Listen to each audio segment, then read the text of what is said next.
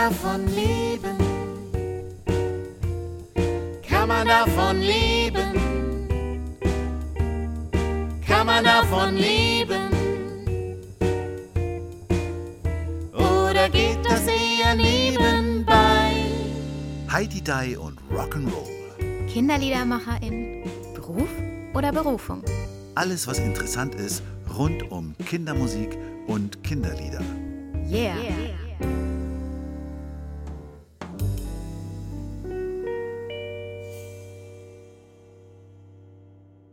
Hallo Matthias. Hallo Lucia. Und wen haben wir zu Gast? Hallo Tobi, hallo Diane, hallo Carsten. Von? Drei Berlin. Sagt doch ruhig mal auch mal Hallo, dass man euch mal hört. Hallo. Hallo ihr beiden, vielen Hallo, Dank für die Schön dass, Einladung. wir, schön, dass wir hier sein dürfen. Wie geht's dir? Och, mir geht's gut. Ich bin der Kaffee? guter Dinge. Der Kaffee wirkt, der Kaffee läuft. Wir sind ja hier wieder zu Gast im, In Berlin. in Berlin im Weißt du noch, wie es heißt, das Studio hier? Team Dilla Cream Studio von Ich und Herr Meier. Damit haben wir es gesagt. Und wir haben auch den Gerion wieder dabei, der uns technisch unterstützt. Und immer die Knöpfchen drückt. Danke. Und wir weisen auch weiterhin darauf hin, dass wir ein neues Format haben, an dem ihr, wo ihr euch an Diskursen und Diskussionen beteiligen könnt. Denn wir haben unsere Kongressvorbereitungs AG geöffnet für alle Interessierten. Wir freuen uns auf euch. Beteiligt euch. Wenn ihr Lust habt, mal dabei zu sein bei so einer Kongress-AG-Sitzung, wo wir jetzt so mit verschiedenen Themenschwerpunkten den Diskurs vorantreiben wollen, dann schreibt uns. Ihr könnt auf der Homepage vom Netzwerk Kindermusik www.kindermusik.de euch äh, anmelden und dann kriegt ihr dann zu der entsprechenden Veranstaltung eine Mail von mir und könnt dann mit dabei sein, wenn ihr wollt. Wir freuen uns auf euch. Aber weißt du was? So viele Menschen hatten wir noch nie in unserem Podcast. Das ist hier ziemlich voll heute im Ja, Studio. kuschelig. Aber alle getestet und geboostert und Eng, schön. total Geblastet. safe. Genesen. Ja. Große Teile Und sind glücklich. auch gelesen. Glücklich, Oh, glücklich und wichtig, ja. geliebt. Geliebt, Es ist schön hier gespannt. zu sein. Es sieht kuschelig aus hier bei euch.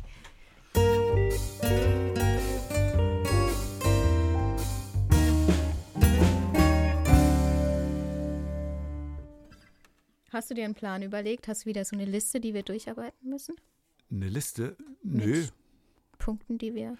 Ich, ich finde, dass wir mit drei Berlin hier Gäste haben, die für mich ganz besonders für das Thema Kooperation stehen.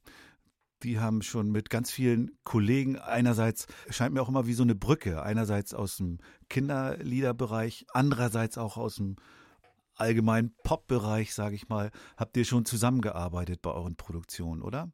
Na, das, ja, natürlich haben wir mit verschiedensten Künstlern zusammengearbeitet. Allerdings haben wir bei unseren Kooperationsalben wirklich darauf geachtet, nur mit Kinderliederkünstlern zu arbeiten. Genau. Es liegt vielleicht auch ein bisschen daran, dass wir ja alle auch aus verschiedenen Richtungen kommen. Also bevor wir angefangen haben, Kindermusik zu machen, hat ja jeder von uns schon sozusagen musikalisch so sein eigenes Spielfeld gehabt. Und da wir auch ganz viel so im Produktionsbereich gearbeitet haben, haben wir natürlich sowohl im Pop, wie du es gesagt hast, als auch ähm, so im Elektropop-Bereich ähm, und ähm, im Jazz alle unsere Spielfelder gehabt. Aber produziert haben wir auch viel so Aufträge. Da kommen natürlich auch Kooperationsgeschichten zustande. Aber was du jetzt konkret meinst, sind ja dann diese nicht von schlechten Elternalben, wo wir mit ganz, ganz vielen tollen Freunden und äh, Kolleginnen ähm, aus, aus dem Kindermusikbereich musizieren durften. Das war tatsächlich was ziemlich, auch für uns ziemlich Besonderes zu dem Zeitpunkt. Habt ihr euch dann alle getroffen? Ja. Ja. Und wir haben die auch teilweise alle erst kennengelernt, weil wir waren da auch noch relativ jung als Kindermusikschaffende dabei, ähm, als wir uns überlegt haben, wie nett es wäre, doch mal mit dem einen oder anderen, dessen Gesicht man vielleicht kennt oder dessen Namen man schon gehört hat, ähm, den mal zu fragen, ob der Lust hat, was gemeinsam mit einem zu schreiben.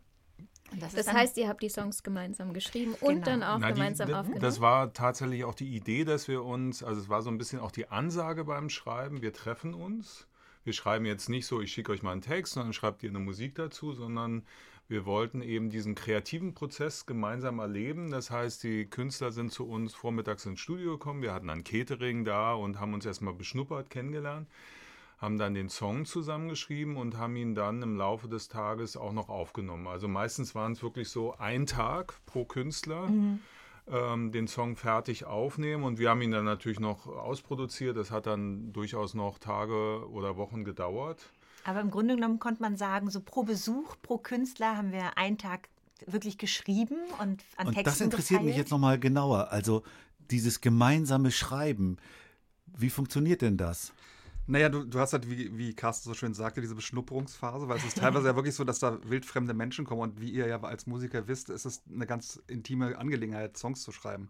Also man, man muss sich da schon so ein bisschen nackig machen zusammen und ähm, äh, fängt dann halt an zu überlegen, was könnte das Thema sein. Also wir hatten bei beiden Alben jeweils so ein, so ein, so ein äh, eigentlich so ein Grundthema vorgegeben. Ne? Das, das beim ersten Album war so, so der eigentlich so die, die Spannung zwischen Eltern und Kindern war so ein bisschen das Thema und äh, hatten auch so ein paar Ideen, was man so, worüber man schreiben könnte und haben das den jeweiligen Künstlern vorgelegt und da wurde sich dann halt auf ein Thema geeinigt und dann ging es eigentlich Ja. auch meistens ziemlich schnell los. Ja. Also es ist ja schon so, dass wir alle kreativ sind, inklusive der, der Aber man muss sich doch dann auch einigen, oder? Dann hängt man doch irgendwo und sagt, Aber das, das äh, funktioniert. Ich glaube, das ist ein bisschen wie in der Liebe. Also so, wenn man merkt, dass es schon beim Knutschen nicht so richtig funzt, dann muss halt einer oder der andere halt sich auch ein bisschen mit dem zurücknehmen. kleinen Unterschied, dass man nicht einfach gehen konnte. Genau, ist das denn, ist das denn vorgekommen, Es dass, es, einen- dass ihr so gemerkt habt, es hat nicht so gefunden? Nee, es gab einen Fall, ähm, wo es da, ähm, wo es einfach länger dauerte, wo wirklich tatsächlich wir es, und das ist aber auch ganz spannend, dass es uns an diesen Punkt gebracht hat, wo man merkte, dass wir es aushalten mussten, mal eine Stunde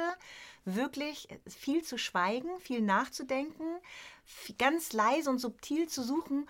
Und als dann aber klar war, wir haben die ersten Worte, das Thema steht und der kreative Prozess dann wirklich losging, wurde es ein besonders schönes Lied und war es ein ganz besonders enges Zusammenarbeiten. Aber auch da gab es die Momente, Tobi, wo, wo man sich anguckte am Anfang und dachte so, hu, wird, wird das noch was? Weil man auf jemanden traf, der es tatsächlich noch nicht gewohnt war, der es immer gewohnt war, ganz allein zu schreiben und der, der, wo es dem Gast sozusagen schwer fiel, sich von drei Menschen, die ihn dann mit großen Augen anguckten, irgendwie zu öffnen und zu glauben, jetzt was abgeben oder abperformen zu müssen. na, Ich weiß ja- jetzt nicht genau, wen du meinst, aber ich glaube beim ersten, es war eigentlich unser erster, allererstes äh, Schreibetreffen, was wir hatten. Da hatten wir auf jeden Fall auch so eine Situation, dass wir relativ lange gebraucht haben, bis wir sozusagen Anker gefunden haben. Okay, darüber schreiben wir. Und dann ging es eigentlich um ein Wort, weiß ich noch. Wer wer war denn der, der Erste? Der erste war äh, Felix Janosa. ah ja, genau. Und da ging es, dann hatten wir das Wort Sitzstreik. Sitzstreik, jetzt mach ich es mir bequem. Ich bleib hier, du kannst ja gehen, denn mir gefällt es hier.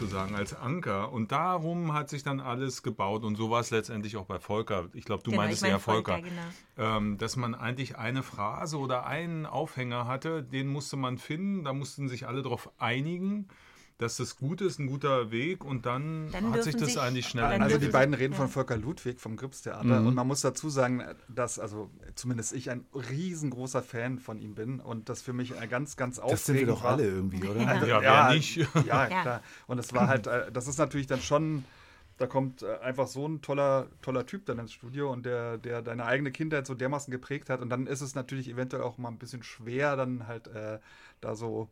Man ist dann Loszulegen. Halt, ja, genau. Aber also vor allen Dingen, weil er selber eben auch sagte, so, nee, eigentlich arbeite ich immer allein.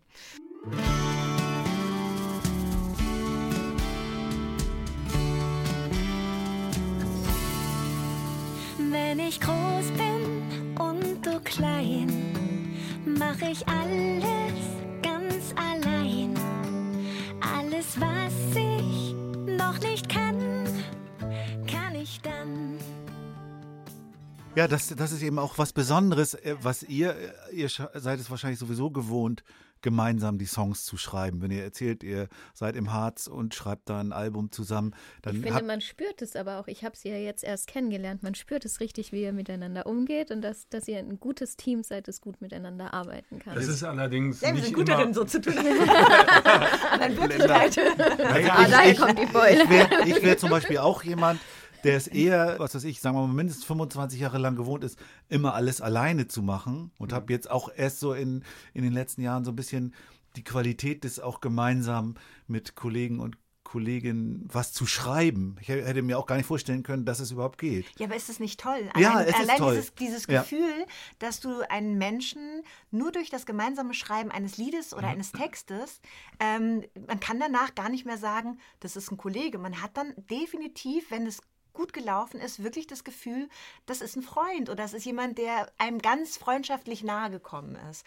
Und, und ich glaube, das fand ich schon sehr besonders bei dieser Kooperationsalben, die wir da gemacht haben. ja, okay, und also mit wie vielen Menschen habt ihr da dann für das Album Für aufgenommen? jedes Album zwölf. Also es gab ein paar Songs Wiederholungstäter Ja, sozusagen, stimmt. in der zweiten Sa- die Staffel. wir, die wir halt so, so gerne, äh, so, so gut kennengelernt haben und so sehr mochten, dass wir die halt auf jeden Fall nochmal dabei haben wollten. Aber ich würde sagen insgesamt 20 ungefähr. Ne? ja. Also jeweils zwölf Songs und aber ein paar waren doppelt. Und was, also, um, um das nochmal zurückzuführen, was ich vorhin gesagt habe, wir sind ja so Greenhorn-mäßig in dieses Kinderliedprojekt reingekommen. Wir haben ja nie uns hingesetzt und gesagt, wir werden jetzt eine Kinderliederband, sondern wir haben einfach angefangen, ein, damals ein, ein Album zu machen, weil ich, hatte mit Carsten beruflich zu tun wegen so Synchrongeschichten. Mit Tobi, den kannte ich auch schon ganz lange. Wir haben schon sehr lange Musik auch gemacht in, in, in, bei meinen Solosachen im Pop-Bereich. Und ich kenne seine alte Band noch und meine alte Band. Wir, wir hatten die Proberäume an der gleichen Ecke. Und ich habe die beiden ja zusammengebracht, weil beide immer meinten, du hast die perfekte Stimme für Kindermusik, das müssen wir doch mal machen. Und ähm, wir hatten aber nie vor, uns so als Band zu formatieren. Wir dachten, wir probieren es mal aus und sind ein bisschen musikalisch aktiv. Und am Ende war es aber ganz toll für uns, weil durch die, diese Zusammenarbeit mit den anderen Kindermusikern haben wir so einen Kosmos eröffnet bekommen, quasi vor die Füße gelegt bekommen mit so und so funktioniert das bei mir auf der Bühne. So und so mache ich meine Lieder, weil das mit Kindern so und so läuft. Also wir haben so ganz viel aus den Erfahrungswelten und den Schätzen der anderen Also ihr habt im partizipieren Grunde dürfen. fast damit angefangen, oder? Nee, ich, ich wollte es jetzt, äh, äh, du, mein, du meinst mit Gruppenarbeit äh, oder Kooperation. Ja. Nee, ich wollte es nämlich auch nochmal re relativieren. Das sti stimmt meiner Meinung nach nicht so. Wir, also ich glaube, das erste, unser erstes Album war noch eigentlich einzelne Schreiben von dir, von dir. Und ähm, wir haben uns dann über die gemeinsame Arbeit eigentlich, wir haben ja sehr viele Auftragsproduktionen gemacht und da mussten wir immer mal wieder Songs schreiben oder haben sie produziert und haben eigentlich, glaube ich, erstmal so untereinander gelernt, wie man zusammenschreibt. Das ist ja nicht einfach, wie du auch schon sagtest, man muss ja selber Impulsgeber sein, aber sich auch zurücknehmen können. Weil wenn einer durchmarschiert, dann ist es nicht ein Zusammenschreiben und es gibt auch kein, keine, keine Synergieeffekte. Und ich glaube, das war der erste Prozess in, bei uns, wie du auch vorhin sagtest. Wir haben das halt durch diese Dreierkonstellation, weil wir alle auch irgendwie Komponisten irgendwie sind, haben wir halt gelernt, glaube ich, ganz gut miteinander diese Situation auszuhalten. Weil das Habt ihr ist das echt erst eine ihr, Ausnahmesituation. ihr zu dritt gelernt oder wart ihr vorher schon Kooperationsschreiber Ja, und Schreiberin? also- Ja, Ja, ich glaube, jeder von in uns hat schon vorher einen schon. anderen, genau. Also wir haben alle, glaube ich, 10, 20 Jahre schon irgendwie, ich habe auch viel Filmmusik gemacht, du hast viel Lieder, äh, Songwriting ja gemacht, Tobi auch. Also wir kommen aus unterschiedlichen Bereichen, aber haben alle diese, diese Praxis schon gehabt. Und dann, glaube ich, nämlich erst als wir schon sehr erfahren waren da drin, sehr viele Songs schon geschrieben haben, war es vielleicht für uns, würde ich jetzt mal sagen, auch die Behauptung, würde ich mal aufstellen, dass die Künstler, die wir eingeladen haben, auch schon sozusagen eine ganz gut präparierte Couch bekommen haben. Also schon ein Feld, wo wir auch schon wussten, wie wir mit Situationen umgehen. Das, also wir waren da nicht alle neu, sondern wir waren eigentlich eine Einheit und haben die anderen irgendwie eingeladen. Und deswegen war dieses erste, deswegen haben wir das auch, glaube ich, erwähnt, dieses erste Kennenlernen ist so wichtig. Weil beim Schreiben, das kennt ja jeder, äh, der es macht, ist halt genauso wie beim Gesang äh, bei Aufnahmen der angstfreie Raum den muss man halt erzeugen. Also mussten ja eine Situation erzeugen, wo jeder sich alles traut erstmal. Weil sonst, wenn es da Block gibt, dann gibt es halt einen Block und dann passiert halt nicht das, was man ja will, diese besonderen Impulse. den man auch sich traut nachzugehen. Und das war äh, eben das Spannende, dass wir es auch mit allen Künstlern, würde ich sagen, ist das passiert. Ja. Also alle haben sich da ähm, vertraut in, äh, in die Situation reingegeben und, und die zugelassen und war ganz offen. Also das war mein Eindruck. Absolut. Ist es denn, also ich meine, wenn man euch jetzt so darüber reden hört, scheint es ja zumindest, zumindest von der künstlerischen Seite her ein erfolgreiches Projekt gewesen zu sein. Ist, wie ist sonst so die Resonanz gewesen? Also die Resonanz ist super, die Verkäufe nicht unbedingt. Aber, aber das war für uns auch ehrlich gesagt zweitrangig, weil das war, das hat uns so viel gebracht, weil wir halt so viel gelernt haben. Ähm, Also was ich auch meinte, ne, dass wir so in die Welt der anderen eintauchen dürfen. Wir haben zu dem Zeitpunkt natürlich als Kreativtäter im Studio sehr, sehr viel schon gemacht. Also wie, wie Carsten sagt, wir waren schon sehr erfahren und haben auch schon wirklich diverse Auftragsproduktionsalben für verschiedene Brands machen dürfen.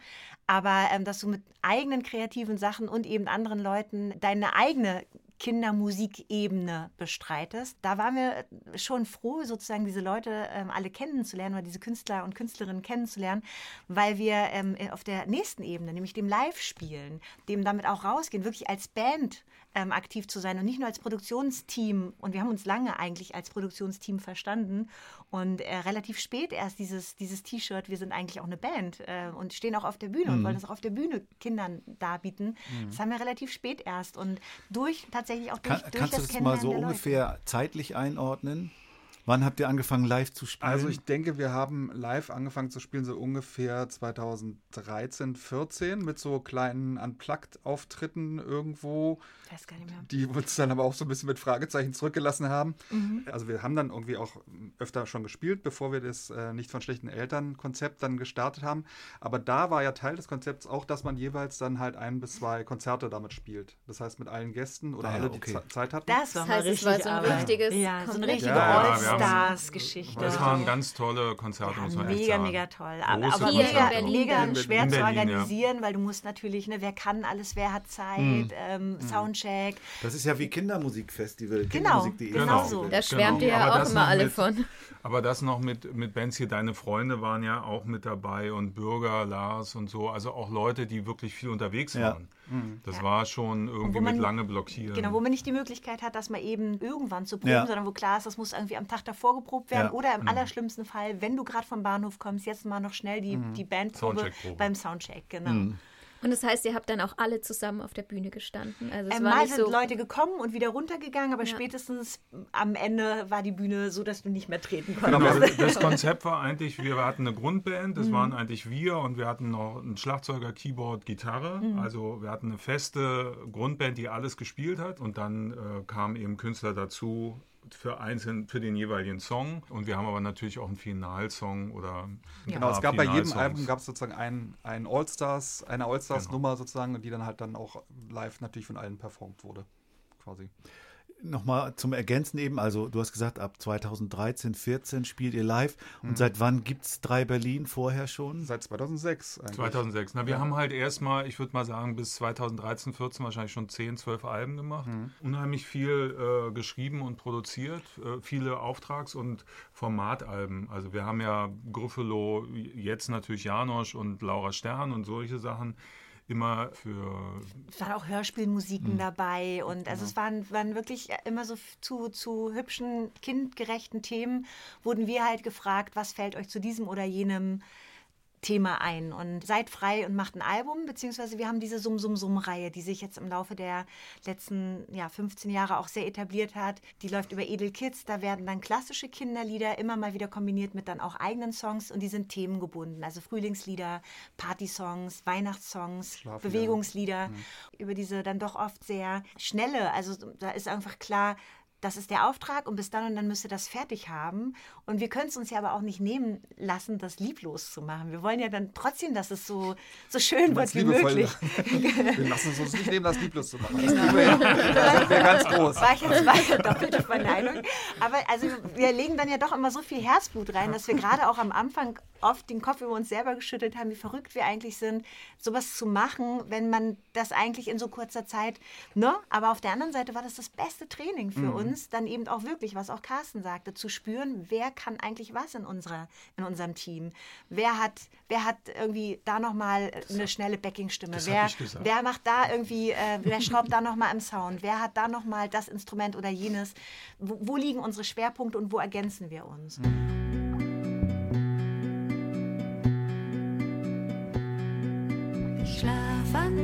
schlaf,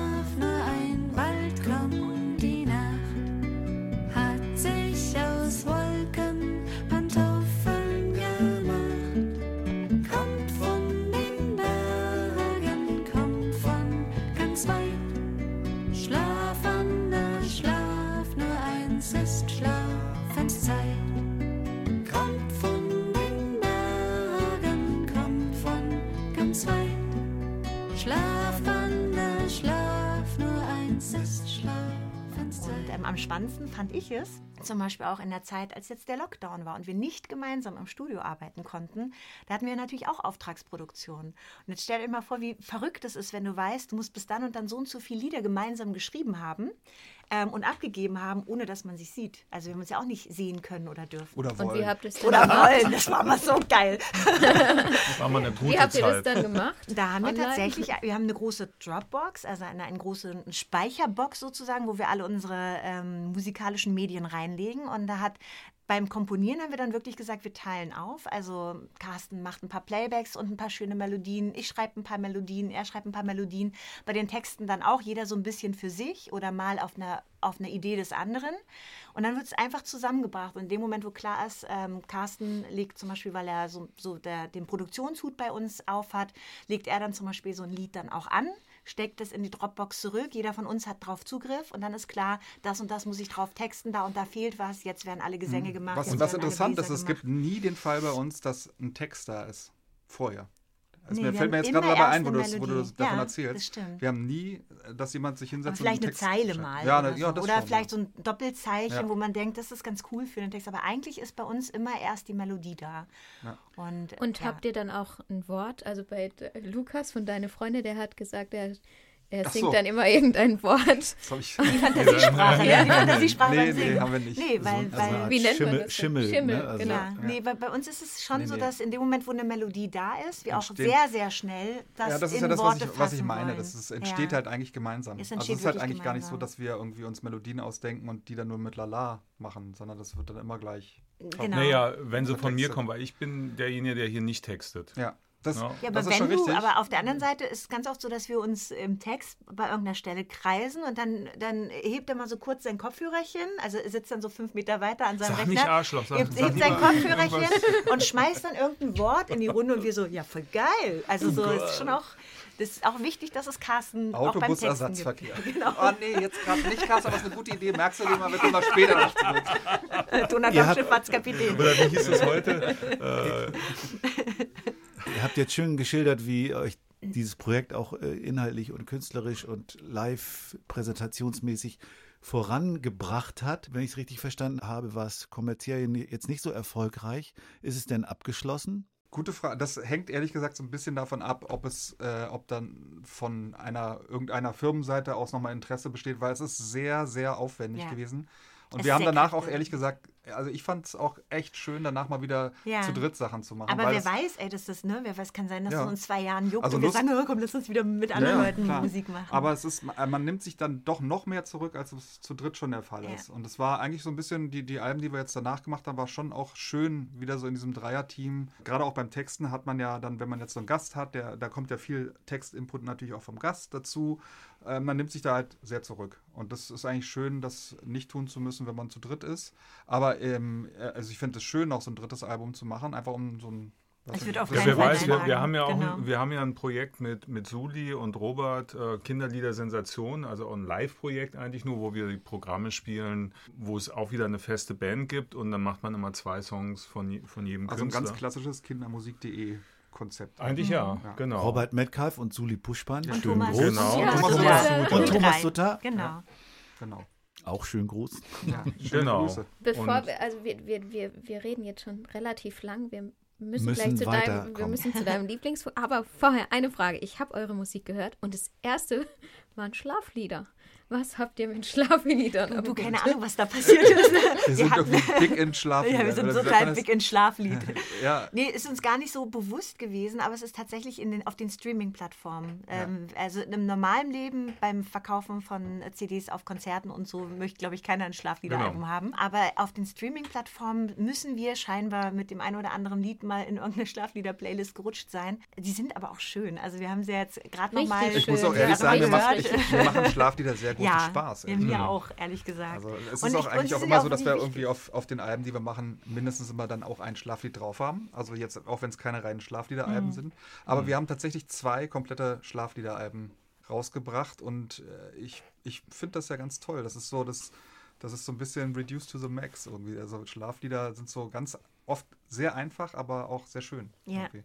Die sind sehr liebevoll. Also ich habe sie gerne angehört und es war Tag, als ich sie gehört habe. Okay, kommen wir zu deinem Lieblingspunkt. Zu Kommen wir zu den Lebensliedern.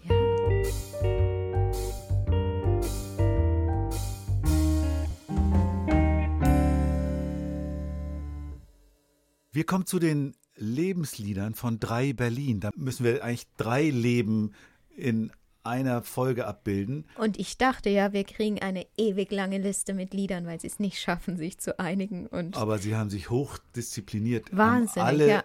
sich auf zwei Lieder beschränkt. Ja. Ich weiß gar nicht, wie das gehen soll. Ich auch Und nicht. ich habe noch mal vorher äh, gefragt, was denn so der Titel wäre, hinter dem ihr euch am ehesten alle versammeln könntet. Und da habt ihr dann gesagt, das wäre der erste Titel Hey Jude. Von den Beatles. Was hat der mit euch zu tun? Ich glaube, ich glaub, dass, Dude. dass, dass die das Beatles an Hey sich, super der Film, ne? ich glaube, ich glaub, dass die Beatles an sich einfach so eine Einheit als Band sind, ähm, mit, mit dem, was die vorgelegt haben musikalisch, dass jeder von uns definitiv wahrscheinlich auch seine Beatles-Phase hatte. Also bei mir war sie ganz stark. Ich war wirklich großer Beatles-Fan von meinem 13., 14. Lebensjahr, als ich sie für mich entdeckte, bis wirklich Mitte, Ende, ja, also bis, bis Anfang, Mitte 20. Auf jeden Fall war ich Also großer. bis letzten Jahr. Groß, genau, bis zum letzten Jahr. Ich habe so richtig gerade ähm, dann auch aber 20 Jahre schon. Meine ganzen Jahr. ersten Anfänge, ich hatte ja früher mal eine Mädchenband, die Lemon Babies, unsere aller, allerersten Songs waren alles Cover von den Beatles. Ähm, also leicht nachzuspielen, aber trotzdem kompliziert genug, um mit dem Griff, den man gelernt hat, angeben zu können. Und ähm. Und ähm, ich glaube, ja, Beatles hat halt einfach Bandgeschichte geschrieben und äh, musikalisch äh, äh, wirklich ein paar Sachen auf ein anderes Level gebracht. Und es, ich finde es immer wieder schön, auch gerade in Kindermusik, Beatleske Akkorde oder Abläufe oder vielleicht auch mal Satzgesänge oder so zum Beispiel zu hören. Ähm, da bedienen wir uns schon ganz gerne mal dran. Ne? Ja, das ist auch, finde ich, so die Blaupause der, Ja. der modernen der, ausgedrückt. oder überhaupt des Songwritings. Und Hey Jude, hat das noch eine spezielle Bedeutung? Beatles kommen ja, insofern untermauert das, das, was du gerade gesagt hast, Jane, kommt ja häufig vor bei den Kollegen in den Lebensliedern. Ist Hey Jude noch irgendwas Ja, Besonderes? mal abgesehen davon, dass es ein Lied ist, was ich immer besonders schön fand. Und es gibt auch dieses berühmte Video, wo Paul McCartney am Klavier sitzt und wirklich mit so riesigen Hundsaugen in die Kamera guckt und wahnsinnig niedlich aussieht, so im Sch- Schwarz-Weiß-Look. Genau Ähm, deswegen mag ich es auch Genau. so gerne. Tobi, endlich gibst du es zu, wie es ist. Ähm, abgesehen davon geht es ja ähm, wirklich um, um äh, auch dieses Positive im Leben weitermachen und ähm, Sachen werden gut sein, um so Lebenseinstellung. Und ich glaube, das trifft mein Wesen sehr. Also ich bin wirklich ein Mensch, der ähm, es liebt, in Dingen immer das Glas halb voll zu sehen und das Gute zu sehen. Und ähm, vielleicht mag ich den Song auch deswegen so, weil das so ein, so ein Grundgefühl von mir entspricht. Hey Jude, don't make it bad. Take a sad song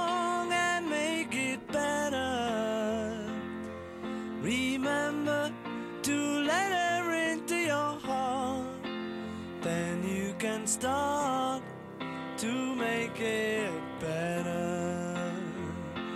Hey Jude, don't be Das hat das auch zu tun mit dem zweiten Song, den du genannt hast, I Will Always Love You, aber von Dolly Parton Unbedingt, gesungen, nicht von, unbedingt. nicht von Whitney Houston. Von Dolly Parton, die ihn auch geschrieben hat. Vielleicht liegt es auch daran, dass ich Dolly Parton als Frau und ähm, Vorbild auch ganz spannend finde. Ich habe als sehr junges Mädchen angefangen, Musik zu machen. Mit 15 stand ich bereits mit anderen gleichaltrigen Mädchen auf der Bühne und musste mir natürlich sehr oft äh, auch äh, anhören, dass ähm, wir vielleicht noch nicht ganz so unsere Skills beherrschten oder Instrumente beherrschten wie andere. Und ich gebe zu, dass ich, obwohl ich eine wahnsinnige Lust hatte, Musik zu machen, oft von außen ähm, auch Kritik dafür bekommen habe, weil wir eben noch nicht besonders gut waren oder eher lustig auf der Bühne waren, denn gut. Und ähm, dass mich das manchmal sehr beschäftigt hat. Und dann suchst du dir als junges Mädchen Role Models. Und da gibt es natürlich so Bands wie Shangri-Las ähm, und Ronettes. Die waren Role Models, aber auch sowas wie Bananarama oder ähm, die Bangles. Aber ich fand zum Beispiel Dolly Parton immer so toll, weil sie, abgesehen davon, dass ich auch so Folk und Country auch echt sehr viel abgewinnen kann, weil die einfach so als kleines, vollbusiges Wesen so viel reißt. Also die ist ja auch total intelligent. Die hat sich ihre Rechte nicht wegnehmen lassen, als irgendwie die halbe Musikindustrie auf sie stürzte. Sie hat sich äh, für Schwulen und Lesben eingesetzt, obwohl sie wirklich äh, aus den finstersten Urwäldern ähm, äh, der, der Südstaaten in Amerika Ich, kommt. ich wollte sagen, die ganze Zeit bei dem Song denke ich doch, als unbedarfter Beteiligter ist das nicht eigentlich ein antifeministischer Nein, im Gegenteil, Song? sie, die ist die größte Feministin. Aber der Song ist doch irgendwie, sie Nee, der- wartet, ich will dich immer lieben, auch Nee, aber egal wann allein, du allein, wiederkommst. allein die Größe, dass sie sagt, so, okay, du liebst mich nicht, geh zu dieser anderen Person und, und sei dort glücklich. Und mir, mir wird es das Herz brechen, aber ich wünsche dir, also sie, sie spricht, da bricht ja ihre Stimme fast weg und sagt so, and I wish you luck und ich wünsche dir Glück und dass es dass alles Gute für dich ist. Allein diese Größe zu haben als verschmähtes Partner, als verschmähte Partnerin, denjenigen ziehen zu lassen, aber trotzdem zu sagen, es ist mir nicht peinlich, dir zu sagen, ich werde dich immer lieben. Das finde ich großartig. Muss, muss ich einfach sagen. Und die Version ist eben wirklich berührend. Wenn ich an diese schreckliche Mariah Carey-Version denke, die riesengroß und gnadenlos ist, wo du einfach nur so denkst, oh, so. Und dann kommt dieses Originalstück, das hat sie ja auch geschrieben, daher. Und es ist klein und aber so viel mächtiger als die Mariah Carey-Version. Also dieses Lied erinnert mich immer daran, dass weniger mehr ist. But I know I'll think of you each step of the way.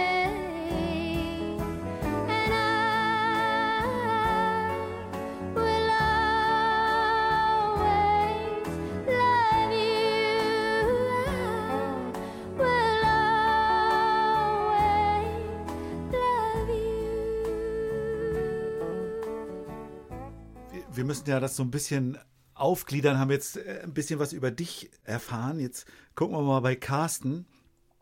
Das bin ja ich. Du hast Hejira aufgeschrieben von Joni Mitchell, aber in einer speziellen Version von 1980. Shadows and Light, das war eine, eine Live-Platte, wo ganz viele Jazzgrößen eigentlich mitgespielt haben. Von Jaco. Pastorius über Pat Metheny, Lion Mays. Was hat das mit dir zu tun? Ah, Das hat wahnsinnig viel mit mir zu tun, äh, mit meiner Entwicklung als Musiker. Ich, ich komme ja eigentlich äh, als Bassist sozusagen, ist meine Entwicklung als, als Freelancer, als Musiker. So, so habe hab ich mich ausgebildet. Ich war, mich, äh, war ja so ein Studium gemacht in Staaten auch. Das bringt ganz viel zusammen von dem, was äh, für mich Musik in dieser Zeit auch bedeutet hat. Also wahnsinnig tolle Solisten, Musiker, jetzt nicht Solisten im Sinne nur von sich selber, sondern auch wie sie auf diesem Album zusammenspielen, finde ich unglaublich toll. Jaco Pastorius, Bassist, ist eins meiner Lebensvorbilder gewesen. Aber, genau, dann hätte ich eher Teen Town erwartet oder sowas. Nee, äh, nee, Teen Town ist ein äh, sehr, also ist toll, aber ist eben ähm, ja ein instrumentales Stück ja von Weather Report, ähm, was er auch selber, ja, naja, ist ja egal, er hat es nicht geschrieben, aber äh, das hat Savi nur, glaube ich, geschrieben. Aber für mich war dieses Johnny Mitchell-Album deswegen mehr meins, weil da Jaco Pastorius in einem Song-Kontext gespielt hat mit Johnny Mitchell, die finde ich auch eine ganz tolle Songwriterin und Sängerin ist. Und wie äh, Jaco Pastorius den Buster definiert in seiner Aufgabe, was er da in diesem Stück macht Und ähm, das hat ja die ganze, ich würde nicht nur sagen die Basswelt, sondern die ganze Musikwelt auch so ein bisschen ähm, explodieren lassen. Das war was, so, es gibt halt so Größen wie Charlie Parker, äh, auf dem Saxophon, äh, Jimi Hendrix auf der Gitarre, die auf einmal einfach irgendwas, äh, einen komplett neuen Impuls in die ganze Musikszene gesetzt hat. Und das war eben Jaco Pastorius, äh, war da eben einer, der den Bass nicht nur als tiefen Grundtongeber definiert hat, sondern auch als melodisches Instrument, aber auch als Umdeutung. Man hat ja als Bassist sehr viel Kraft, weil man ja auch alles deuten kann. Der Bass ist ja das wichtigste Harmonieinstrument, ist den meisten gar nicht so klar, aber weil er, der Bass, sagt, das Die bezieht einen sich sagen so, die Die anderen sagen so. ja, aber alles bezieht sich eben immer auf den Basston. Ne? Ich kann jeden Akkord komplett umdefinieren, wenn ich einen anderen Basston Ja. runterspiele. Und damit hat Jaco Pastorius eben sehr viel gespielt und damit mit der Farbenwelt des Songs. Das fand ich sehr spannend. Und dann ist eben Michael Brecker und also diese ganzen Größen, die da mitspielen.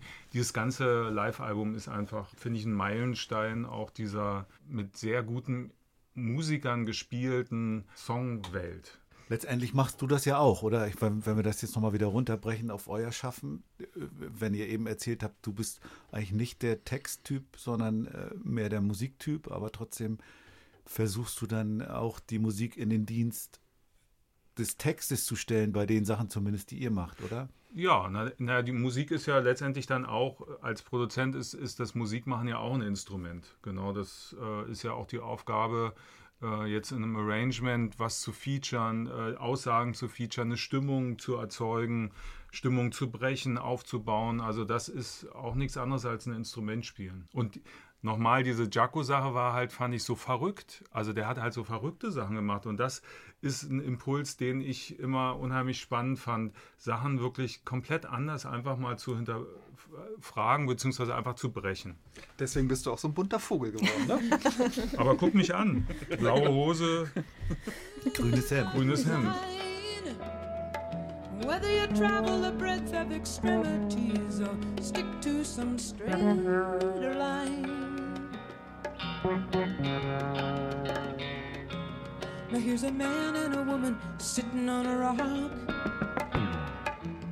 They're either gonna thaw out or freeze. Listen, strains of Michael Brecker coming through the snow in the pinewood trees. Wie passt dann Bohemian Rhapsody da rein? Als dein zweiter.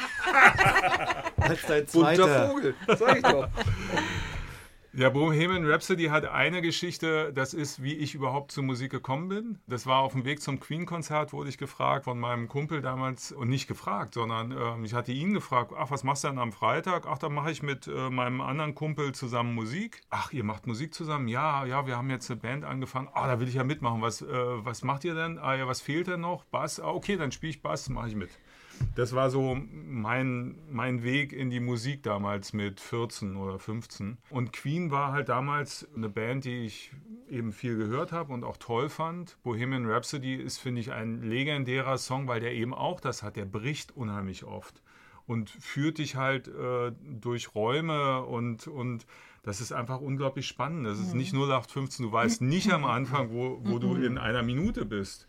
Und dann auch nicht, wo du in zwei Mittlerweile Minuten bist. schon. Mittlerweile schon. Du ja. kennst ihn ja Weil jeder das auswendig. kennt. Genau. Aber es ist eben ein ganz untypischer Song und das finde ich, äh, das, davon braucht die Wir Welt viel uns einen mehr. Man, man hat so ein bisschen das der so Gefühl bei dem. Song, dass da jemand irgendwie dachte, ich habe hier fünf geile Ideen. Ja. Ich packe das jetzt mal alles in einen Song. Mach jetzt nicht fünf Hits raus, sondern mach mal einen. Ich hatte das so, bei mir war das so, der hatte auch Überlänge, ja, also ging über fünf Minuten, glaube Ja, ich. Ich hatte die Single davon und mein Plattenspieler hatte so eine Endabschaltung. Und die setzte bei dem Stück immer ein, nein, bevor der Song zu Ende war. Die 3 Minuten 30 Schallgrenze. Nicht gebaut für diese Plattenspieler. I'm just a poor boy. I need no sympathy. Cause I'm easy come, easy go. Little high, little low.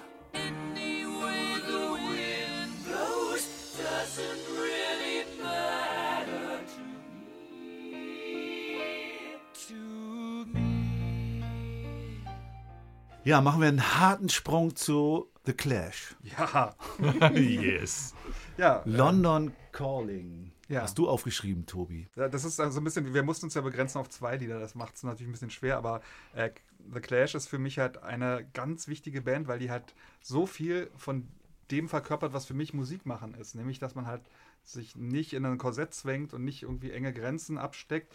Also äh, man könnte natürlich The Clash als irgendwie Rockband oder sowas bezeichnen, sind sie aber ja nicht. Die haben ja so unglaublich vielseitige Alben gemacht, ähm, die halt so, die mit ganz vielen Stilen spielen, mit, mit, mit Reggae spielen, mit verschiedensten anderen Stilmitteln arbeiten. Und das war für mich total tolle Erfahrung, schon in jüngster Jugend irgendwie diese Band kennenzulernen. Praktischerweise hatte ich einen sechs Jahre älteren Bruder, der Ah. mir geholfen hat, die ganz furchtbaren 80er-Jahre-Songs zu vermeiden und mich da wirklich, äh, ja, wirklich gerettet hat vor vielen, vielen schlimmen Sachen, die es da so gab. Ähm, sodass ich halt bei The Clash gelandet war, sehr früh und halt auch mit Artverwandten. Also Ich sag mal, auch 1979 warst du ja noch nicht. Leider war ich da schon. Aber ist nett von dir.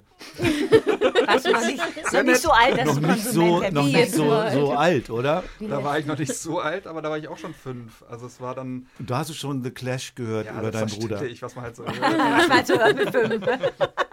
ja, da habe ich dabei. Frederik Wale und The Clash. Ja, das geht ja auch irgendwie zusammen? Absolut. Ah, ey, absolut.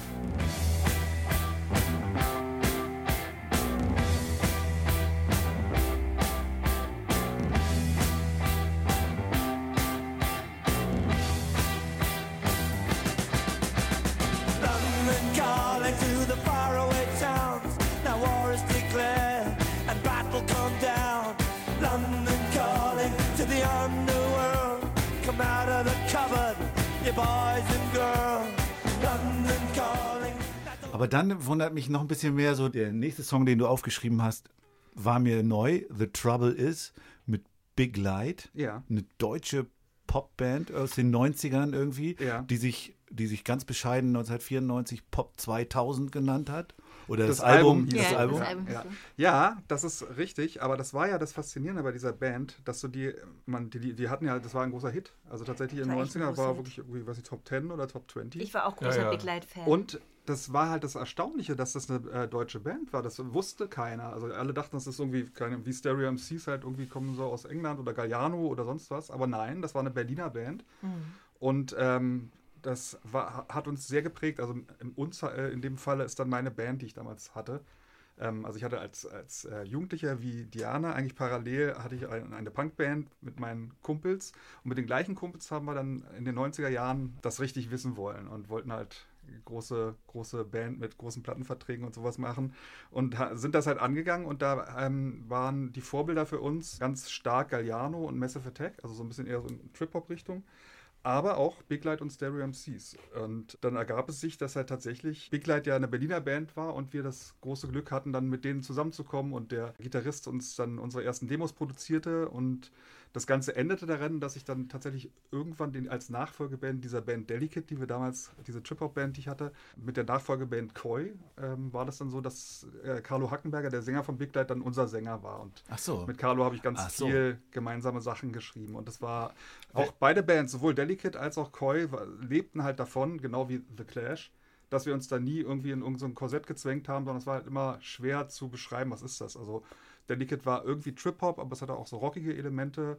Und Koi war halt, wir haben es dann Urban Beach Pop genannt. Das war halt so, es ging sehr in Richtung ähm, Gorillas. Ich weiß nicht, ob du die kennst. Beach Ja, Pop. äh, Die kenne ich, die Gorilla. Ja, das ist super. Also das, und tatsächlich hat Carlo auch eine sehr ähnliche Stimme wie Hm. der Sänger von den Gorillas. Hm, Carlo ist ja auch auf ein, ein paar Alben von Genau, uns. auf dem Schlaflieder-Album zum Beispiel singt Aha. er mit. Ja, genau. ja, den, den missbrauchen wir gerne nochmal auch als, als Gastsänger. Und der hat auch auf irgendwelche unserem. Album mitgeschrieben, Ja. tatsächlich. Ja. Ja, stimmt. Genau. Obstsalat, Und da, und da, Schlaf ein, Schlaf genau, aus. da kommen dann auch die Kreise. Also da, da gerade wir Berliner hatten dann auch immer irgendwie mit Big Light zu tun oder mit, mit Teilen der Band. Ähm, Das ist auch die kleine Brüderband Ja. von Plan B. Ich weiß nicht, ob euch die was sagt. Ähm, die hatten Beam Me Up, Scott, die waren ein Hit. Und die wiederum hatten das, die große Ehre, tatsächlich bei Clash im Vorprogramm noch gespielt zu haben. also die Kreise schließen Ja. sich. Immer Das und ist immer hier diese Berliner Szene. Ne? Ja, wahrscheinlich. Der Klüngel. Der Ja. Klüngel. Aber es sind halt beides Bands, die sehr für das stehen, was für mich Musik so wichtig macht irgendwie und oder die Art, wie man Musik macht, nämlich halt sich nicht in Grenzen festzulegen, und sondern irgendwie open-minded. Trouble is, trouble is, the trouble is, trouble is,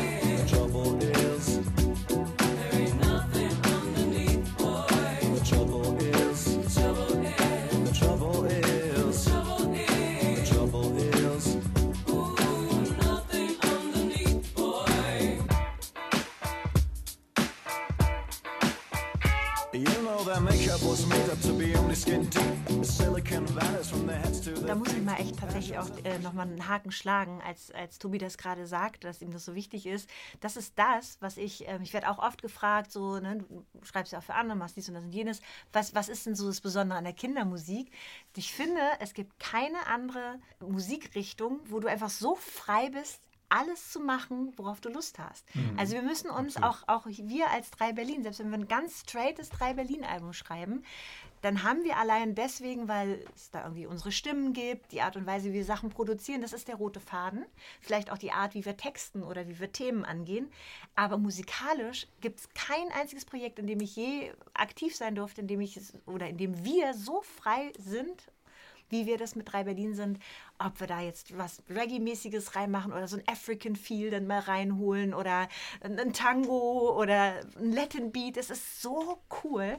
Und ähm, wo du dann aber auch nicht Angst haben musst, dass du irgendwelche Befindlichkeiten triffst, weil du mit diesem Genre spielst, weil du damit bei irgendwelchen anderen Menschen, die in diesen Genres wirklich ernsthaft unterwegs sind, für Spott und Häme oder so äh, sorgst. Das ist ne? das Schöne an Kindern, die sind halt wirklich offen. Total ne? Die sind offen. wirklich ganz frei Also- und äh, sind, denken nicht in solchen Grenzen. Das wollen wir doch jetzt mal live erleben, oder?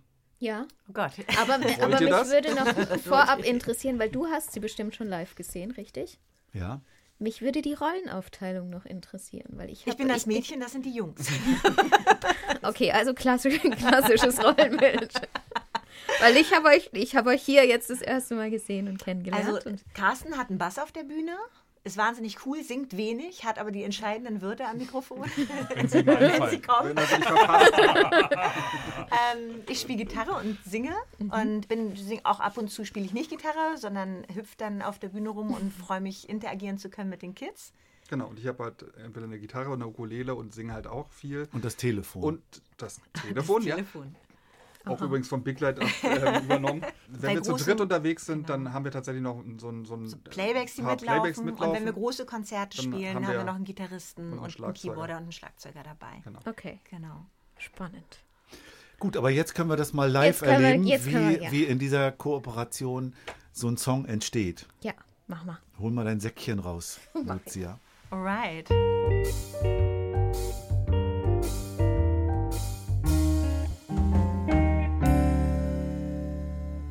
Die Gitarre ist am Start und mein Beutel auch.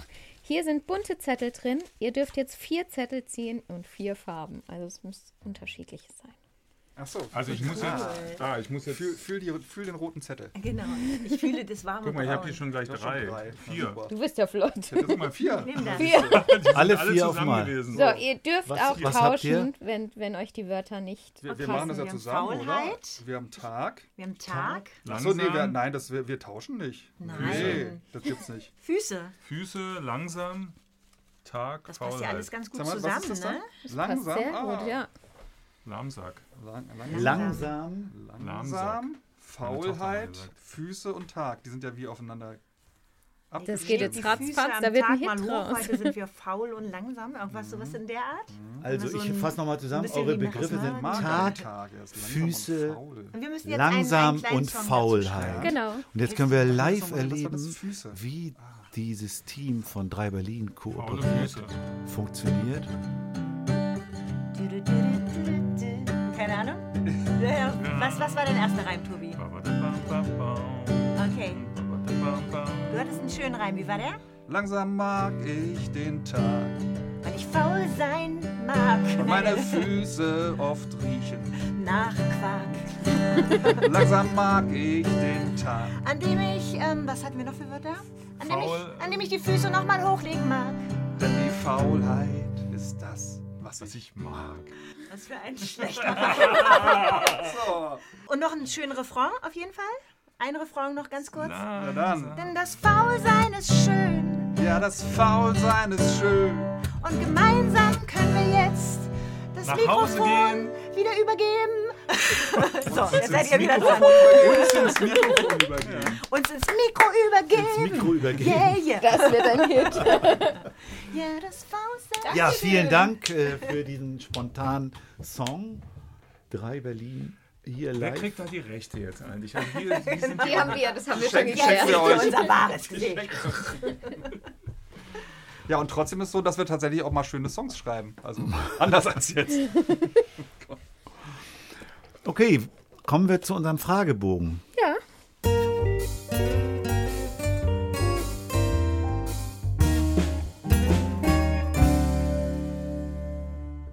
Wir stellen euch zehn Fragen. Ihr antwortet darauf kompakt, sage ich mal. Also es muss nicht ein Wort sein, aber soll jetzt auch nicht mehr ganz ausschweifend sein. Halt dich zurück, Dino. Warum Wie- sagst du das so extra? Wie ihr das, also wir geben jetzt nur die Frage als Impuls und ihr antwortet, wie es euch gerade, wie es bei euch gerade so rauskommt. Immer reihum oder wie machen wir das? Immer der, wer- der was, Ja, der, der. was weiß. Wer zuerst atmet. Wer sich ans Mikro klammert. Ich glaube, bei der ersten Frage müssten sie sich schon einigen, ne? Ja. Euer erstes Kinderlied. Die Farbenfee, ne? Unser erstes Kinderlied. Unser erstes gemeinsames Kinderlied ist die Farbenfee. Die Farbenfee. Ja. Von meiner Tochter gesungen. Ja. Mitgesungen. Nun liebe gelbe Sonne, ich bin die Farbenfee. Womit kann ich dir helfen, dass ich dich strahlen sehe? Ich mag das schöne Himmelblau und auch das blaue Meer. Es wird so kühl und mir ist heiß, das wünschte ich mir sehr.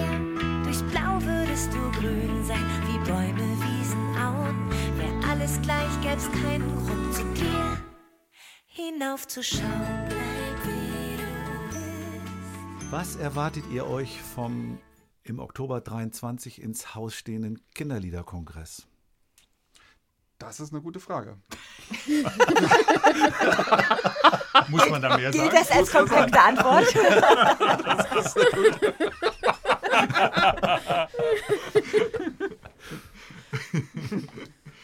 Kommt noch mehr? Wir haben sie gnadenlos verhungern lassen, aber offenen Arm. Okay, dann mach weiter. Echt jetzt? Das war's. Okay. Nein, ehrlich gesagt, ehrlich gesagt sind wir da wirklich sehr gespannt, was da, was da auf uns zukommen wird. Also wir werden bestimmt dabei sein, aber ähm, Ich habe noch gar nicht so richtig Vorstellungen davon. Ihr habt ja angerissen beim, beim, beim letzten Meeting, worum es geht und was passieren könnte. Aber es ist ja tatsächlich noch in der Findungs- und Kreativphase. Also ich glaube, schön ist es einfach zu wissen, man ist da vertreten, man wird da gesehen, wahrgenommen und kann, kann Lobbyarbeit machen. Wenn, Ja. Auch wenn es ein doofes Wort ist, braucht auch, auch kindermusik.de braucht sowas. Und genau Ja. wie, wie das ja bei unserem Schreiben mit anderen Künstlern ist, sind natürlich solche Veranstaltungen super dafür geeignet, Für um den Austausch. Ne? ja genau, sich selber irgendwie abzugleichen mit anderen und zu sehen, wie, wie arbeiten andere. Ja, das erwarten wir uns davon. Das war eine gute Antwort. Ihr bekommt, machen wir wirklich nur 100.000? Das ist bei drei- 300.000, oder? Okay, machen wir. Ihr bekommt 300.000 Euro. Was würdet ihr damit machen? Also In jeder, jeder kriegt 100.000. Ne? Ja, ihr müsst es, sagen, ihr nee, müsst bei, es. bei mir ist das nicht angekommen. Wie? Tobi hatte die Zugangsdaten zum Bandkonto. Wo ist der jetzt? Genau. Also ich würde, ich fände es, glaube ich, echt cool, so ein, sich so ein Jahr Zeit zu nehmen und wirklich so ein Album zu machen, also wo, wo man so richtig, richtig sich lange, lange, lange Zeit lässt. Ja, das und sagt mit den man jetzt restlichen so, aber das, 290.000 in Urlaub fahren. genau.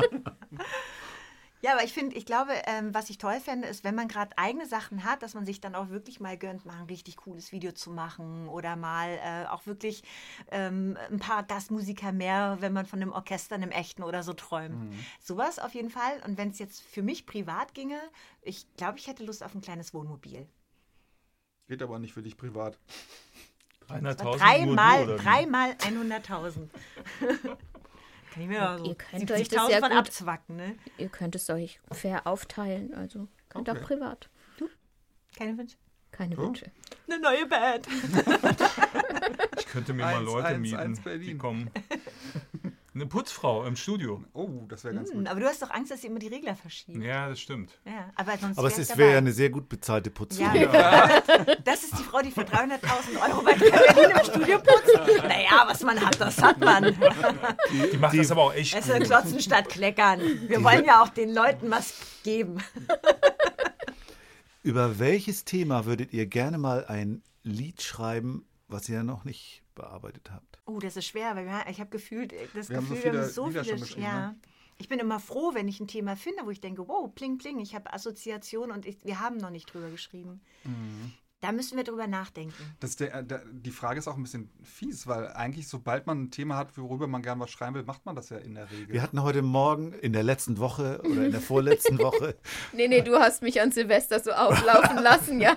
Also wir sind immer noch am selben Tag. Wir sind in unserer dritten hatten Podcast-Folge. wir zum Beispiel das Thema Trauer und Tod. Habt ihr sowas schon bearbeitet? haben wir, haben Haben wir, wir. haben Ja? wir schon Gemacht, gemacht. ja. Ja, auf unserem ersten Album. Auf unserem ersten Album. Und ich erinnere mich noch, dann muss ich kurz, ich Ja. erinnere mich noch, wir waren, wir sind mit dem Ja. Album zu Universal gegangen und wollten gerne mit denen zusammenarbeiten. Und dann sagen die allen Ernstes zu uns, ja, aber dieses Lied, was habt ihr euch dabei Ey. gedacht? Und das Lied ist so schön, was, da kommt natürlich nicht das, das? Wort Tod drin vor. Das heißt, ich bist- erinnere mich an dich. Das ist, äh, das ist das äh, Lied, was auch auf dem äh, 42 äh. Ach so, ja, ja. genau. Genau. Genau, und da Das ist geht es ja, da geht's in darüber. verschiedenen Strophen da um Vergänglichkeiten. Es geht um den Schneemann, der schmilzt in der einen Strophe, es geht um die Blume, die äh, verwelkt und es geht um, ich glaube, das Kuschel, nee, ja, oder das Haustier. Äh, d- ja, das, das, das. Haustier, Nein, das nein, Kuscheltier, genau, genau. Und letzten Endes ist es natürlich aber alles so formuliert, dass es eben auch die Großmutter sein kann, die stirbt. Oder, weiß ich nicht, der geliebte Onkel, keine Ahnung. Oder eben das Haustier, ne? Und das wollte Universal nicht. sie, ich glaube, sie, Damit konnten die nichts anfangen. damit. Die konnten nichts damit anfangen. Ja. Das war für die war damals Kindermusik, glaube ich, noch so Spaß und es muss doch irgendwie, alle müssen doch tanzen wollen, dass es da eine, ein, äh, auch einen Bedarf gibt, bei Kindern irgendwie da aufgefangen zu werden oder zumindest was zu haben, äh, was einem dabei helfen kann auf der Ebene. Das war, glaube ich, gar nicht auf dem Schirm so damals. Ich vermisse dich, doch du tröstest mich, denn du bleibst in mir. Du bist nicht mehr da, vielleicht länger als ein Jahr, ein Leben. Du kannst so viel geben, denn du bleibst in mir. Netzwerk Kindermusik bedeutet für euch? Eine Verbindung mit tollen Kollegen und Kolleginnen, mit kreativen Musikern, der Austausch, das Gefühl, in dem Anliegen, Gutes und Wertiges für kleine Menschen zu machen, nicht allein zu sein Und lernen von den Großen. und lernen von den Großen. Welchem Genre würdet ihr euch zuordnen? Pop mit Reggae-Anleihen und Ja. Elektro. Na, alles.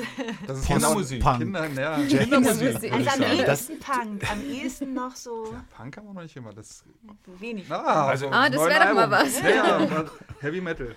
Nächstes Album. Versprochen. Nee, ich glaube, das muss man ja bei Kindermusik auch gerade eben Nicht nicht, nicht definieren, weil es ist eben Kindermusik als Genre und das heißt, wir können Pop machen, wir können Jazz machen, wir können Rock machen. Schönen Gruß nochmal an Thomas Hartmann an der Stelle. Ich, aber ich würde sagen, von außen betrachtet würde man wahrscheinlich am ehesten Pop sagen. Ja. Eigentlich haben wir das, glaube ich, schon geklärt, Genau. aber ich sage es trotzdem nochmal, was spricht euch zuerst an Text oder Melodie?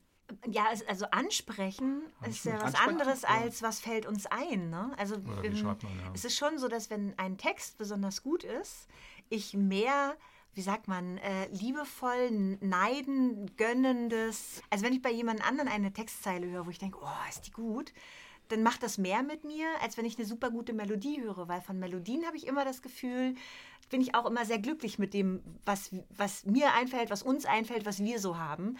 Aber bei Texten bin ich jedes Mal doch immer sehr berührt, wenn ich tolle Bilder oder tolle Vergleiche oder eine schöne Phonetik oder so höre. Ich finde es ja oft hilfreich, den Text erstmal nicht zu verstehen. Weil man einen anderen Zugang zur Musik hat, wenn man den Text nicht versteht. Also wenn ich jetzt- Heißt? Also heißt, wenn ich jetzt, äh, keine Ahnung, ich, ich höre zufällig Radio und da kommt ein Song, der auf Englisch ist oder auf Französisch ist, ähm, fällt es mir viel leichter, den Song erstmal im Ganzen zu akzeptieren. Wenn ich einen deutschen Song höre und der Text ist, gefällt mir nicht, dann hat der Song echt wenig Chancen bei mir. Krass, okay. Und bei mir ist so, dass ich äh, den Text erst viel, viel später wahrnehme. Das- also ich komme wirklich von der, von, der, von der Musik viel mehr. Auch von der englischen Und Musik. selbst bei unseren Texten. genau. Ach, darum geht's in dem Ey, Lied.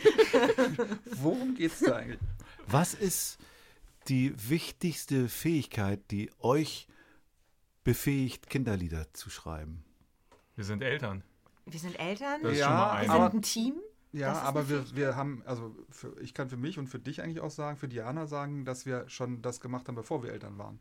Wir haben ja angefangen, als unsere Kinder noch nicht geboren waren. Also insofern, Aber was ist die Fähigkeit, dass wir Kinderlieder schreiben, nicht, dass wir Lieder schreiben? nein, dass Nee, wir nee, Kinderlieder, ihr, ich ihr meine hattet ja, Kinderlieder. als Ja. wir angefangen haben, Ja, okay. hatte ich 2006 zwar schon eine Tochter, genau. aber ihr noch Ja. nicht. also, Okay, also dann würde ich, ich würde es runterbrechen auf A, dass wir ein gutes Team sind, also sprich, dass wir als Band überhaupt auch funktionieren zu schreiben.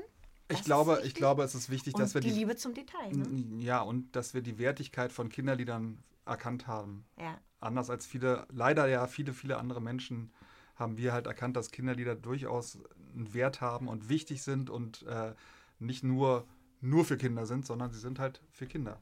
Aber es ist halt, Als andere Menschen muss man jetzt aber sagen, nicht als andere Kinderliedermacher, weil also Ja. Wir, nein, nein, nein, wir sind meine- natürlich mal entstanden aus einer Generation Kinderliedermacher, die wir zum Teil ganz fürchterlich fanden, weil das so schlagereske Musik war für Kinder und dass wir das nicht als wertig und bei unserem ersten Album weiß ich auch, äh, hatten wir den Anspruch eben, so wie man richtig wertiges Pop-Album produziert, so wollten wir eben auch unser Kinderliederalbum produzieren mit richtigen Musikern und richtig das, wir haben ja auch sehr lange daran produziert an dem ersten Album. und das Ähm, haben wir uns ja auch beibehalten. Das machen wir Ja. jetzt eigentlich bei allen, allen Alben. Ja, ich wollte nur sagen, es gibt eben heutzutage ganz viele, denen, die, be- denen das sehr bewusst ist, äh, wie wichtig Kindermusik ist. Das ist richtig. Den- Den Musikern ist das bewusst. Und es ist ja auch schön, dass wir jetzt so eine große Kindermusikszene haben, die, die da alle gleich ticken. Aber ich meinte jetzt eigentlich eher ähm, der In der Hörer. Gesellschaft, ja, doch, es kommt schon vor, dass Leute sagen so, Kindermusik, nee, da habe ich mich jetzt nicht so mit auseinandergesetzt. Mein Kind hört Ich bin eher im Bereich Benjamin Kultur tätig. oder- genau, ja. Euer Studio brennt. Ihr dürft drei Sachen mitnehmen. Was wollt Oh, ihr mitnehmen? Ich nehme Carsten, darf, ich, darf ich das bitte entscheiden? Darf ich das entscheiden? Ich nehme Ja, ich sag nehm Tobi sag und. Carsten mit. Das sind meine zwei Gegenstände. Dann habt Und ihr dann noch noch- Ich habe noch kurz überlegt, ob ich die Frage stelle, aber wir haben uns vorher jetzt nicht besprochen. Ähm, Also. Naja, ich würde natürlich meine liebsten Instrumente, mir haben sie ja letztes Jahr mein ganzes Studio ausgeräumt, ja. insofern äh, Mhm. Das war- das weiß ich, wie so ein, so ein Brand ist. äh, und es gibt halt dann, äh, das wird einem dann im Nachhinein oft erst bewusst, es gibt halt einfach so ein paar Instrumente, die echt wichtig sind. Alles andere lässt sich, es lässt sich eh alles ersetzen, also es ist ja relativ, es sind ja auch letztendlich am Ende des Tages nur Hölzer und äh, Metall und Rechner und so. Wahrscheinlich würde ich noch dazu sagen, die Festplatte Die wollte ich gerade von sagen. Ja. unseren Ja, Sachen. Also das ist tatsächlich. äh, das haben sie relativ nämlich wichtig. damals äh, jetzt letztes Jahr auch nicht nichts vom Rechner geklaut, Gott sei Dank. Also wir konnten einfach Okay, dann, dann halten wir fest, wir nehmen unsere jeweiligen zwei Kollegen mit und man sich selbst mit der Festplatte, mit den wichtigsten Festplatten. Das wäre, was wir. Und wenn wir draußen fragen wir Carsten, was beult denn dein, deine Jacke so aus? Ach, da ist ein Bass drunter. genau. Du durftest nur drei Sachen mitnehmen. Lass den Bass hier und geh wieder rein. Nee, Tobi, dann lieber dich. Ja, und die entscheidende Frage, kann man davon leben? Könnt ihr davon ja, leben? Gott sei Ja, Dank. zum Glück. Es ist so. Es ist, ich sage ganz oft, wenn, wenn mich Leute fragen, und ehrlich gesagt, ich hasse ja diese Frage, kann man davon leben? Ne? Das ist ja so ein bisschen so, du würdest ja nie eine Steuerberaterin fragen, sagen, kannst du davon leben? Mhm. Oder eine, eine Zahnarzthelferin. Und ich finde es schon eine sehr anmaßende Frage. Und es ist so, ich bin ja ein Sonnenscheinmensch, aber über das kann ich mich wirklich manchmal ganz schön aufregen. Naja, nee, Moment, Ja. das muss ich relativieren, weil ich glaube, dass viele, die jetzt Kindermusik machen, davon wahrscheinlich nicht leben können. Deswegen ist die, hat die schon eine Relevanz, weil das ja Okay, auch wenn wir jetzt auf eine das Frage ja, stellt. Okay, aber es geht ja, diese Frage, es, wird ja allen Musikern schon gestellt. so, ne? diese Frage ist schon so aus dem Grund Ja. entstanden, den Ja, du schilderst, weil, ja. weil das ist die Frage, die beim Lokalreporter von der, Mhm. äh, von der Eckernförder Zeitung oder was weiß ich auf jeden Fall kommt. Ne? Arbeiten Sie denn eigentlich auch noch was Richtiges? oder? Genau. Haben Sie denn Aber- auch noch was Richtiges gelernt? machen Sie Ach, Sie machen was ist Ihr Beruf, genau. Genau. Aber die meisten können davon leben, die bei uns waren bisher. Ja. Ja. Ja, aber das ist, ist ja auch wirklich so, wenn du für eine Sache brennst und du machst die und du machst die gut und lange, dann verwette ich wirklich alles drauf, Ja. dass jeder Mensch da auch seine Nische findet und seine Position findet, wo klar ist, dass dieser Künstler, diese Person dann damit auch seine Brötchen verdienen kann. Ich meine, klar, wenn du viel live auf den Bühnen unterwegs warst und es jetzt äh, eine weltweite Pandemie gibt, dann werden alle diese Naturregeln auf den Kopf gestellt. Aber ich denke trotzdem, dass jeder Künstler, und da rede ich jetzt gar nicht nur von Musikern und auch jetzt nicht explizit von der Kindermusik, jeder Künstler, der ganz lange sein Ding macht, wird immer seine Fans und seine ähm, Gutfinder haben, die es demjenigen ermöglichen, dann auch zu leben. Wie gut oder in welchem Bereich ist vielleicht nochmal was anderes. Aber wenn du mit Leidenschaft was machst und du machst es ganz lange und du bist bis dann nicht durchs Netz gefallen, dann hast du, glaube ich, dich irgendwann etabliert. Irgendwie. Das glaube ich ja nicht, Diane. Es gibt einfach Sachen, die, die nicht so einen, so einen Geldfluss generieren. Bestimmte Kunstformen, bestimmte Songformen, da ist es schwer. Also ich- Pop-Bereich, das ist ja die hochkommerzielle Ebene. Das, also da kannst du natürlich Geld verdienen äh, durch Lizenzen, durch, äh, weil es auch gespielt wird. Aber wenn du halt ein Künstler bist, der irgendwie nicht diese Fans hat, da kannst du auch zehn Jahre das machen, äh, wenn das irgendeine Musik ist oder eine, ein Genre, das, äh, da gibt es keine Umsätze. Klangkunst. Ja, und heutzutage ist es ja noch mal schwerer jetzt mit Streaming. Also wenn ich jetzt mal live ausklammern würde, ähm, dann ist es ja, Plattenverkäufe gibt es kaum noch. Also gibt es Streaming. Wir kennen das ja irgendwie, wie viel 10.000 Streamings zählen dann wie ein Album oder keine Ahnung, wie das war. Also das ist heutzutage nicht ganz einfach. Ich kenne sehr viele Kollegen, ähm, die einfach aufgegeben haben. In der Corona-Zeit, weil sie nicht mehr live spielen konnten. Ja, aber ich sage ja, das sind natürlich, das, das ist für mich natürlich, da werden alle Naturgesetze auseinandergehebelt. Aber ich glaube, entweder du scheiterst schon auf dem Weg des Künstlerdaseins irgendwann in deinen 20ern und wirst dann doch Zahnarzt oder machst dann die Ausbildung bei deinem Papa zu Ende und wärst gerne Künstler gewesen. Aber ich glaube, dass jeder, der das wirklich durchzieht, auch irgendwann seinen Platz findet. Und dann irgendwie auch davon leben kann. Also ich habe selten gehört, dass jemand dann erst mit 60 gesagt hat, na gut, ich, ähm, ich, ich werde jetzt mal was anderes. Wenn der bis dahin immer nur das gemacht hat. Also, weiß nicht. Naja, die Frage ist ja, wie du die ersten zehn Jahre überlebst. Und die Frage ist, kann man davon leben? Das heißt, ob du jetzt irgendwie, da sind ja dann vielleicht auch Leute, die dann halt nebenher Tax Ja, Taxi fahren oder irgendwas so. anderes machen, um das zu finanzieren. Hm. Also so einfach ist das nicht. Insofern aber, um, Ich sag mal, das Leben ist eine Mischkalkulation. Sehr, sehr schön formuliert. Den Ja. Spruch möchte Aber ich, ich habe gerade ein neues äh, Wort gelernt, nämlich Gutfinder. Meine Gutfinder, hast du ja, eben gesagt. das sagt Diane. Diana immer, wenn sie sich nicht traut zu sagen, sie sei Fan von was. Nee, umgekehrt. sie hat ich eben ich, Fans ich und nenne Gutfinder. meine Fans nicht Fans, sondern ich nenne meine Fans Gutfinder, weil ich finde, also ich, ich muss das dann erst lernen, dann auch mal zu sagen, das ist wohl ein Fan von mir oder ein Fan von uns, ähm, weil ich finde, das, das degradierte die immer so. Es sind ja eigentlich nur Leute, die uns gut finden. Und ähm, deswegen habe ich das Wort benutze ich tatsächlich schon sehr lange. Finde ich sehr schön. Wir sind schon am Ende angekommen. Ja, es war wir- sehr lustig und spannend. Danke, Ja, dass ihr da auch. wart. Ja, vielen Dank für die Einladung. Hat uns sehr gefreut. Danke. Was bleibt uns noch zu sagen? Instagram, Facebook, E-Mail. Spotify-Playlist. Da wird einiges drin sein diesmal. Wir haben über viele Songs gesprochen. Zur Arbeitsgruppe anmelden unter www.kindermusik.de. Da findet man auch den Podcast nochmal wieder. Ich meine, den, wer es jetzt gehört hat, hat es ja eh schon gefunden. Und hört es dann auch hoffentlich weiterhin. Wir freuen uns, wenn ihr wieder dabei seid und und uns Feedback gebt. sagen Tschüss. Tschüss. Tschüss. Kann man